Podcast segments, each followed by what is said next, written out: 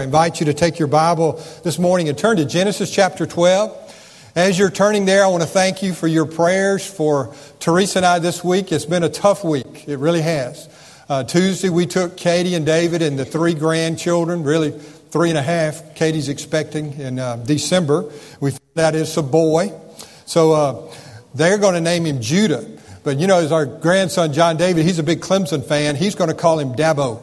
So. So pray for du- Judah Dabo as he uh, is born in December.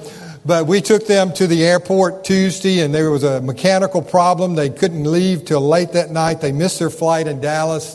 They were a day late getting to London. KJ and Lynn stayed and met them there. Instead of Wednesday, met them Thursday. But the long story short, they landed in Malawi on Friday. Uh, we've Skyped with them a couple times, and we've taught Kate, uh, Claire and Karis how to do a Skype hug. So we've had several of those, and we are better. We're not there yet, but we're better. God's grace certainly is sustaining, and your prayers are very much appreciated. So, last week we looked at Genesis chapter 11. David Keziah preached for us from Genesis 11, 1 through 9. And we saw how the people came together and tried to make a great name for themselves. And uh, David did a great job of bringing that. I don't know about you, but I'd never heard a sermon preached on Genesis 11. It was wonderful. Uh, by the way, by the way, you gave over $1,400 for the Gideons. As Ernest T. Ba- or no, as Briscoe Darling says, you can afford to be mighty proud of yourself. Over $1,400 for Scripture. Yeah to the Gideons so the word can be spread. Thank you, thank you, thank you. But let's look at Genesis chapter 12, verse 1. Now the, the Lord said to Abram, Go forth from your country and from your relatives and from your father's house to the land which I will show you. And I will make you a great nation, and I will bless you and make your name great. And so you shall be a blessing. And I will bless those who bless you, and the one who curses you, I will curse. And in you, all the families of the earth will be blessed.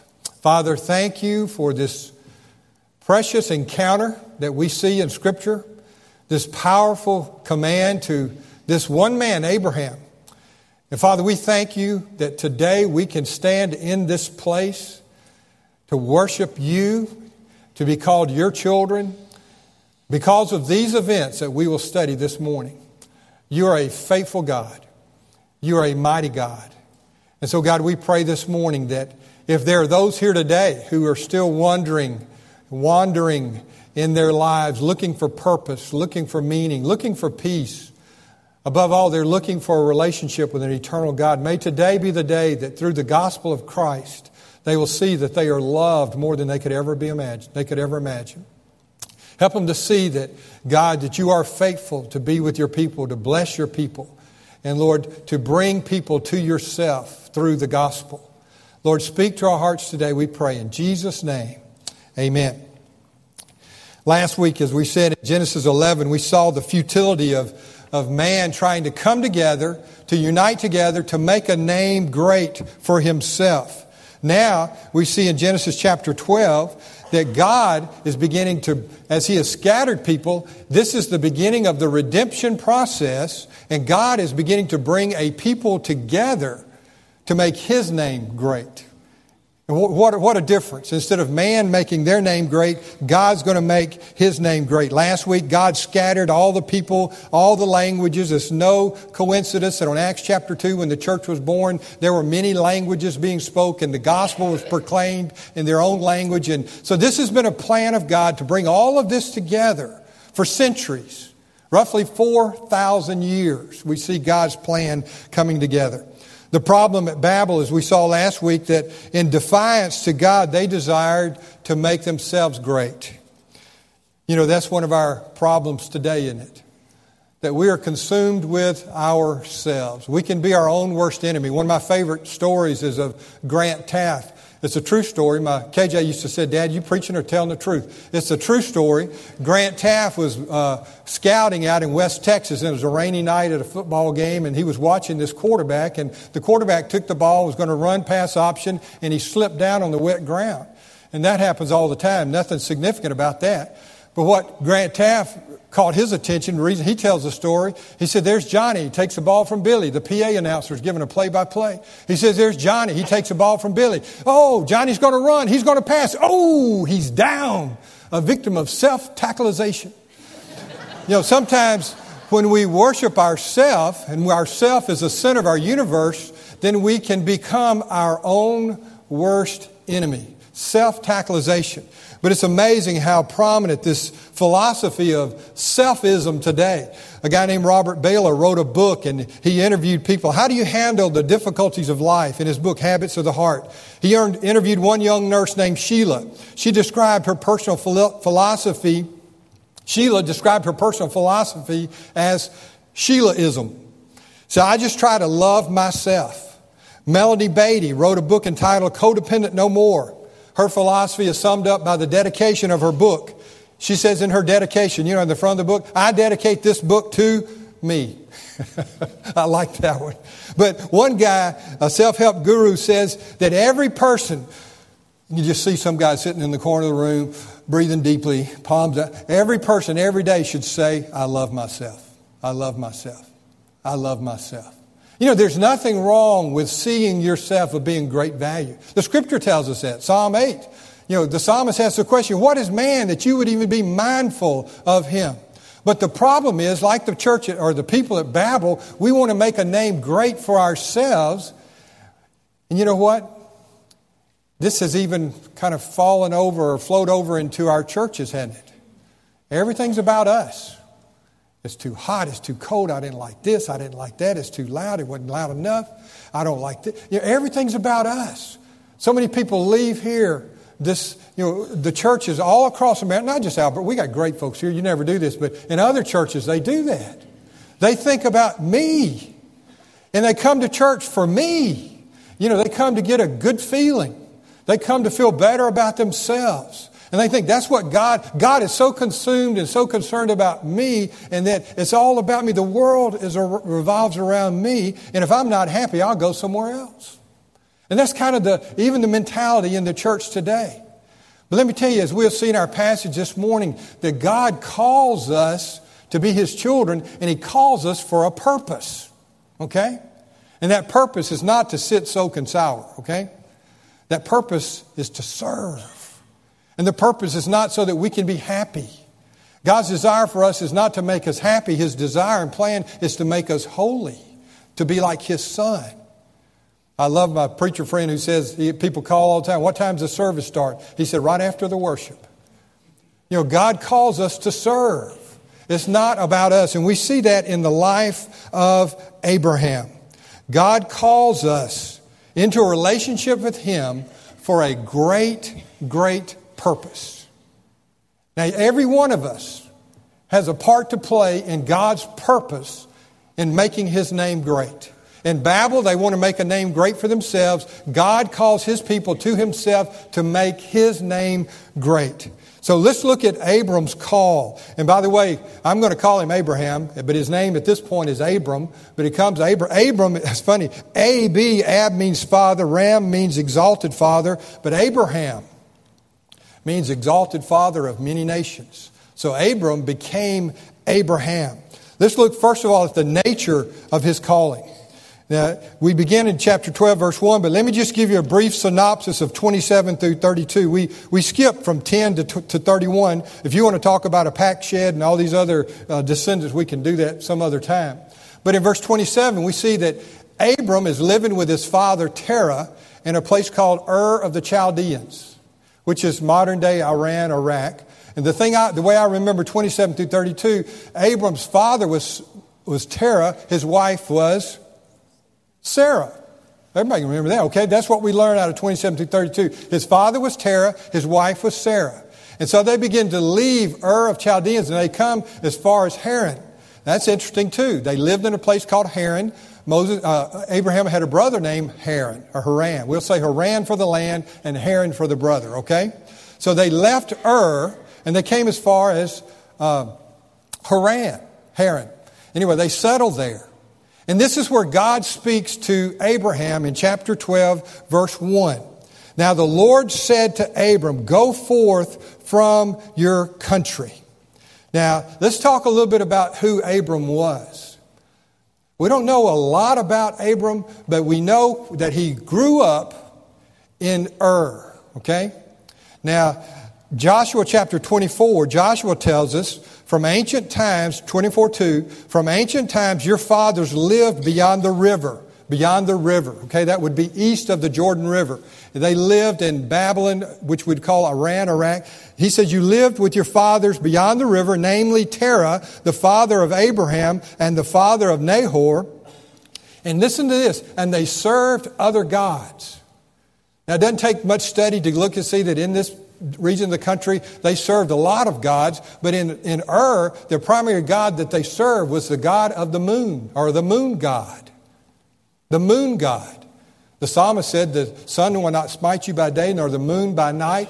The people believed that the moon had great powers over people. And so a lot of people would turn and worship the moon. As a matter of fact, we get our term lunatic. You ever heard that?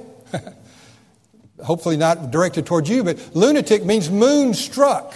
Okay? So they had, here's Abram growing up in Ur in this foreign land, and they served other gods. Church, they were moon worshippers. They were worshiping pagan gods. And so they leave Ur and they go as far as Haran, and here God calls Abram. And I want you to understand that. Because there was nothing about Abram that would make God think, I got to have this guy on my team. This guy is going to become the father of Judaism. This guy is going to become the father of Christians. You know, there are three major religions that look to Abram the Jews, the Christians, and even the Muslims. They look to Ishmael, Abraham's son, as the, the beginning of their religion. So Abraham is the father of many faiths. But uh, Kobe read from Luke chapter 1 is, uh, we see there the fulfillment of all the promises from God in Jesus Christ, and Jesus is the fulfillment of the covenant that God made with Abraham, as we will see in just a minute. But Abraham, this moon worshiping pagan, you know, this moon, don't you like to call people names? We're going to do that. Abram, you're a moon worshiping pagan, but you become the father of our faith. Church, only God could do something like that. I bet if we took a few minutes here today and began to talk to some of you, you could say, Brother Keith, I was a pagan. I was a drunk. You know, I was a drug dealer. I was a drug taker. I was a fornicator. I was a liar. But look what God has done for me. This is the God we're talking about this morning. So Abram's story begins in Genesis chapter 12. It goes through chapter 25. As a matter of fact, Genesis chapter 12, where we are this morning, really is the turning point in all of Scripture. Because up until this point, the first 11 chapters, we've seen the history of humanity. Now, from chapter 12 on, we see the history of God's people. Because God's people are birthed in Genesis chapter 12. Donald Grey Barnhouse says of Abraham, he is the greatest human character in the Bible. This was interesting. One writer I read said that uh, the fact that the nation of Israel gave greater honor to Moses could have been, humanly speaking, the reason they had so many spiritual problems. Because when they focused on Moses, what did they focus on? The law. When you focus on Abraham, what do you focus on? Faith. Hebrews 15, 6 says, And Abraham believed God, and it was reckoned to him as what? Righteousness. Because he believed God. He believed God. We see here that Abram's calling in these three verses involves two commands and six promises. First of all, look at the, his calling comes with authority. Now, the Lord said to Abram, chapter 12, verse 1, the Lord said to Abram, Derek Kidner says, the history of redemption like that of creation, begins with God speaking. I like that. God spoke creation into existence. Now, as God is going to redeem his people from all humanity, God speaks to one moon worshiping pagan. God speaks to Abram.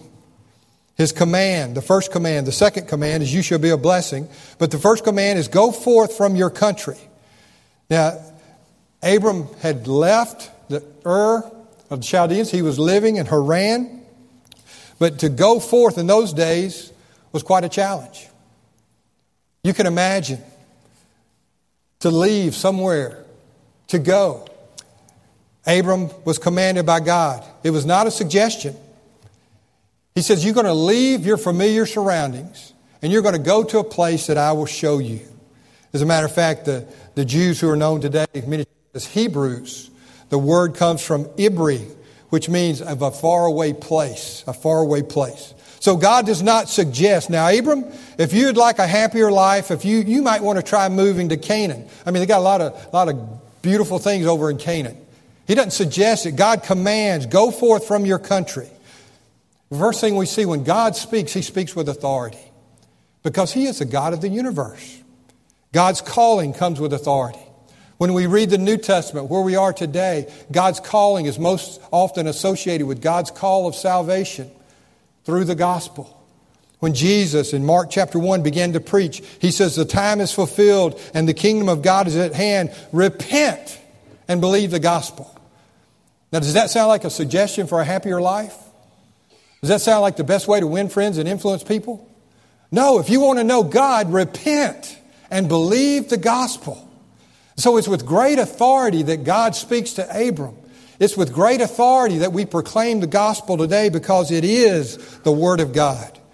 Jesus, as he proclaims, he is the, is the, it is the word of a king calling rebellious subjects out of their rebellion and sin and into his kingdom. Repent and believe the gospel. God's calling comes with authority. And the call of Abram was like that. Go forth. But let me remind you, it's also it's with authority, but it's with grace, isn't it? That's not in your outline, it ought to be, because it is a gracious call. There was nothing about Abram, nothing about Abram that would warrant God's grace toward him, that God should choose him. Matter of fact, we find out in Deuteronomy, you know, the theme of Deuteronomy is Deuteronomy is you'd have Deuteronomy do to you. But anyway, Deuteronomy 7 says God just loved him. He just loved him. He placed his favor on him because he loved him for some reason. That's grace. But he called him out of pagan worship and into a relationship with eternal God. That's the gospel today. God continues to call today men and women, boys and girls, come unto me. That's the gospel call of Jesus. His calling was one of authority. His calling often involves difficulty. Think about that. Often involves difficulty. We mentioned traveling across this rough terrain, taking all of your family, your livestock, moving at that time had to be a, just a hassle getting everything together. Go, and he says, Go to a land that I will show you. what if God says, Get on I 20 and start driving, and I'll show you where to stop? Just get on I 20, and I'll show you where to stop. It's kind of like that. Of course, there's no I 20. But get all your family together, your livestock, and go. God's calling often involves great difficulties. First, Abram had to leave his family, his familiar surroundings. Uh, notice this. He said, Go forth from your country. Leave your country. Go forth from your relatives, your extended family. Go forth from your father's house, your next of kin. I mean, that's a price to pay, isn't it? I tell you, it was tough Tuesday. Watching little Karis at two years old drag her carrying bag through the airport. And Claire, her five year old, right there. And John David, my heart, at eight years old, right beside here, those two. Hey, God's call can involve difficulty, can it? It often involves difficulty. But if God's, great, God's name is going to be made great in the nations, if the gospel is going to go forth across all the world to every nation, every tribe, every tongue, there's got to be a price to be paid. But let me tell you, the gospel is worth it. The gospel is worth it. Now, God doesn't call all of us to go to a foreign country, does He? No. But he calls all of us to follow him. Jesus said, If any man come after me, let him deny himself, take up his cross daily, and what? Follow me. Now, how do we follow Christ? Well, you know, very simply, not to go in great detail, but we just say no to the world and yes to Jesus. We don't find our joy and fulfillment in what the world has to offer. We follow Jesus. We find our joy and fulfillment in Jesus, in Him. Like the rich young ruler, we don't, we don't go and sell everything we had. A guy asked me one time, I've done it. I said, No, but Jesus is Lord of my life. I would if he asked me to. That's the point of the, what Jesus' conversation with the rich young ruler. Nothing can be of more importance. Jesus must be Lord of our life. And, church, that always comes with great difficulty. Let me ask you this morning what is Jesus asking you to do? What is Jesus asking you to do? That God's call to salvation means we say no to the world and yes to Jesus. God's call to service means that we're willing to give up, go to, and be with, to follow Christ. And that's never, never easy. That's why we have to say his calling requires faith. Thirdly, requires faith. Look what Abraham did, verse 4. So Abram went forth as the Lord had spoken to him. Again in Genesis 15, 6. Then he believed in the Lord, and God reckoned it to him as righteousness. See, Abram's faith is a great example of the faith that God requires from us. It's not a blind faith. You see, now, true now, it is true. Abram didn't know exactly where he was going. You know that? So, so it must be a blind faith. No, it's not. The reason it's not a blind faith is because Abram knew who had called him. And Abram believed that he who had called him was faithful and that his word was true. It was the Lord who called Abram. Look at the I wills in this, in this passage of Scripture. God says, I will show you, I will make you, I will bless you, I will bless those, I will curse those. See, faith is not believing that God will do the impossible. Faith is simply believing that God will do what He says He will do. And He says, I'll never leave you or forsake you. But we have to have faith in God's Word. We have to have faith in the gospel. The gospel is the power of God to save men, all men. So we must believe. It requires faith on our part too. We can believe the Word of God. This is the Word of the eternal, living God, the Creator of heaven and earth. Like Abram, we can trust His Word. God says, go. God says, go. Doesn't mean it's going to be easy but it requires faith. Faith is the key. Again, not the amount of faith that we have, but the object of our faith.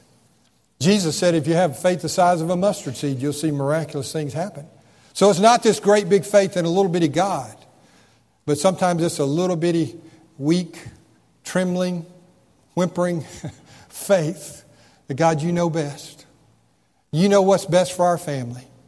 You know what's best for the kingdom. And we know this is your will because you are a great God. And we surrender to your will. Abram believed God and took action. Hebrews 11 says, by faith, Abram, when he, Abraham, when he was called, obeyed by going out to a place which he was to receive for an inheritance. Hebrews 11, 8, and he went out not knowing where he was going. Verse 15, and indeed, if he had been thinking of that country from which he went out, he would have had opportunity to return. I like the last part because that applies to us. Anytime we obey, anytime we go forth with the Lord, we can't be thinking about the far country we just left. Said he went out, not thinking about the country. You know, so many times we think about how Christ has saved us and brought us out of sin and out of these struggles, and yet we long for the far country. Hey, Paul says, forget what lies behind and reach forward to what lies ahead. So, God in chapter 11 scattered people because they wanted to name, make a name great for themselves. Now God is making his name great by gathering a people to himself through one man. Through one man. Today, God calls us, he calls us to repent and believe the gospel. Repent, turn from your sin and believe the gospel. That's God's salvation call. God's call of service is this Go and make disciples. Have you ever heard that? Matthew 28, go and make disciples. Can I ask you a personal question this morning? Where are your disciples? Where are your disciples? Have I heard the call of God? Have I responded in faith? Have I responded by trusting God's word and trusting Him and taking Him at His word? Do I know that I know Christ? Have I repented and placed my faith in Christ? and am I making disciples. Making disciples. In spite of the sacrifices required, we can trust God because He continues to remind us that I will be with you. His second command is, You shall be a blessing to all the nations. And we'll talk about that more in just a minute, but that command is fulfilled as the first command is obeyed. Think about it. As Abraham goes forth, all the nations will be blessed. So let's look, number two, the blessing of God's calling. God's call always comes with a blessing. With a blessing. God's call often involves difficulty. God's calling always involves faith. But like Paul said, I consider that the sufferings of this life are not worthy to be compared with the glory that is to be revealed to us. God's calling always comes with God's blessing. Now, like Abram, uh, most of the blessings, or a number of the blessings that are promised to us, we don't realize in this life. You know, the writer of Hebrews again tells us that Abram never saw his name great. Abram never saw his seed becoming a great nation, but he had God's promise. Now, we, we know that God's promised a lot to us as, as his children. And a lot of that comes our way in eternity. But let me tell you three great promises that you, or blessings that you can hang your hat on this morning. First of all, we are blessed to be God's people. We are blessed to be God's people. God promised Abram that he would make him into a great nation. He promised Abram that he would bless him, and that he promised to make Abram's name great. As I said, he didn't see the fulfillment of those promises in his lifetime. But think about it for just a minute. By his grace, God promises to bless this moon worshiping pagan and make him into a great nation. And the scope of this great nation today goes beyond what we can even imagine. You know, first of all, we see the nation of Israel. A nation that's had a lot of trial and difficulty, but in the 40s, 1948, I believe, became a recognized nation again, a small nation. But Abraham could point to the nation of Israel and say, Those are my boys. Those are my people. Yes. But as I said, the scope of Abraham's greatness goes far beyond the nation of Israel. The New Testament tells us that as believers in Christ, who is of the seed of Abraham, that Abraham has a seed, inheritance, descendants all over the world. You and I, Father Abraham, you remember? Had many sons. Many sons had Father Abraham. I am one of them because we, the seed of Abraham, would become a great blessing to all the nations, and that seed was the Lord Jesus Christ. And because we are believers in Christ, we are a part of the nation of Abraham, the people of Abraham. And his name has become great. Father Abraham. This is what the gospel does for us. God calls us. Paul said he calls us out of darkness into his marvelous light. Peter said, We once were not a people, but now we are the people of God. We are blessed to belong to God in Christ. We are blessed to be His people. We are blessed with His protection. Notice what God said that He would do for Abram. He said, Those who bless you, I will bless. And the ones who curse you, I will curse. It's interesting. There are two different words for curse there. God says, The ones who revile you is the word, first word for curse. I will curse. That word means condemn, condemn, or judge. The ones who revile you, I will condemn.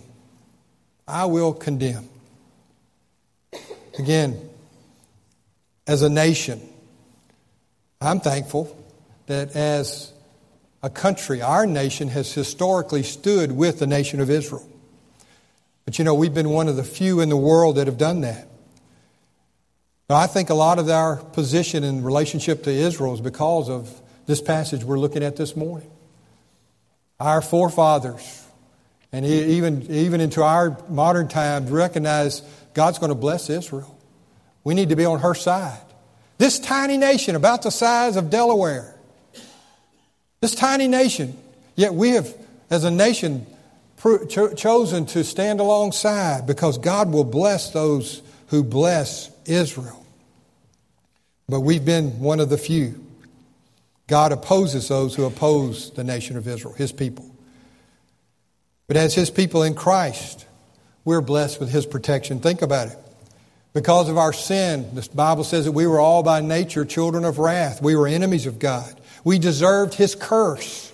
the curse that goes with sin. We deserved his wrath, the wrath that sin demands. But because of this Jewish carpenter named Jesus who went to a cross and died on a tree, and we place our faith and trust in Jesus Christ, then Jesus bore our wrath. Jesus bore the curse for us. And now when God looks at us, we're in Christ. We are protected by the power of God through faith for a salvation ready to be revealed in the last time. Why? Because we're His people. And He will, the curse no longer is on us. The curse that we deserve fell upon His Son, the Lord Jesus Christ. So we are now in Christ. His righteous life and sacrificial death is now our protection from the curse of sin. Our protection, the name of Jesus. You know, Proverbs 18 says that the name of the Lord is a strong tower and the righteous run into it. You, know, you think about the name of Jesus as our strong tower. We run to the name of Jesus. He is our protection from the curse that we deserve and sin demands. We're in Christ, and so He is in us. We are blessed, thirdly, with His presence. Again, notice the personal nature of Abram's call. God says, I will show you, I will make you, I will bless you. God's call is to go with God. Over in chapter 15, 1, Genesis 15, 1. Listen to this. Fear not, Abram. God says, I am your shield, your exceeding great reward. God says to this pagan worship, moon worshiping pagan, I am your shield. I am your reward. Church, let me remind you that the gospel is all about God. God is the gospel. Jesus said, I am the way, the truth, and the life. No one comes to the Father but through me. Christ died for sin once for all, the just for the unjust, so that he might bring us to God. God is the gospel. Having a relationship with God is what Christ makes possible for all of us. And we are His people. We're blessed with His presence. And as Jesus sends us out to make disciples, Matthew 28, go make disciples, He says, Lo, I'm with you always, even to the end of the earth. So God has called us to Himself, given us abundant blessing. But here's the thing we're not to keep these blessings to ourselves. And this, two things quickly, and we'll be done. The purpose of God's calling is number one, all nations will be blessed. Verse 6, which is the sixth blessing and in you all the families of the earth will be blessed. Again, think about that for just a minute. God speaking to one moon worshiping pagan, and he says, Through you, Abram, all nations will be blessed. How could that possibly happen? How could that happen today? Again, we're talking about a nation that's the size of the state of Delaware. How could that one little people be a blessing to all the nations? Abraham's seed is to be great. and Paul reminds us that it is through Jesus, the seed of Abraham, it's because of Jesus, the seed of Abraham, that you and I are here today. It is through Jesus, the seed of Abraham, that all the nations will be blessed. That's why Colby and Jennifer, Bruce, and all of our folks, Charlotte, went to Haiti last week so that the nation of Haiti can be blessed because of the name of Jesus. That's why KJ and Lynn and Ella and James are in Boroughbridge, England, so that the nation of England can be blessed. That's why Katie and David and Claire and Karis and John David are in Malawi learning to speak Chewa so they can go to Zambia so that the people in Zambia can be blessed by coming to know God through Jesus. What a blessing our Jesus is to all the nations. When you think about it, the nation of Israel itself has probably been more of a thorn in the side to most nations, hasn't it? They've been anything but a blessing. But when you put it in the spiritual context, it makes a lot of sense. And we see God's fulfillment of this promise. Our task is to make sure that the gospel is proclaimed to every tribe and tongue. At Babel, God scattered the people to, many nations. In Christ, He is calling people from all nations to Himself. It's the purpose of our calling. The second purpose, his name will be made great. The people of Babel said, Let's make a great name for ourselves. Again, as I said at the outset, that's the philosophy of most people. It's all about me. It's all about me. Most, a lot of churches, us four and no more. You know, it's all about us. But God does not call us to sit, soak, and sour. He calls us to serve. The gospel is not all about me. It's about God calling me out of darkness into his marvelous light so that we can proclaim the excellencies of the one who called us, called us out of darkness. We're to make his name great. Through Abraham and his descendants, God's name will be made great among the nations. Revelation 19:16. And on his robe and on his thigh he has a name written, King of kings and Lord of lords. King of kings and Lord of lords. His name will be made great through his people. His name will be made great through us. Through us. It's not about us, church. It's about his gospel. It's about his name, his greatness. And God allows us. Now, we can't say we're moon worshiping pagans. A lot of us are worse than that.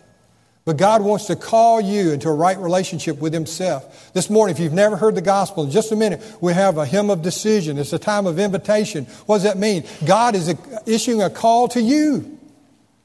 Come to Christ. Come to salvation.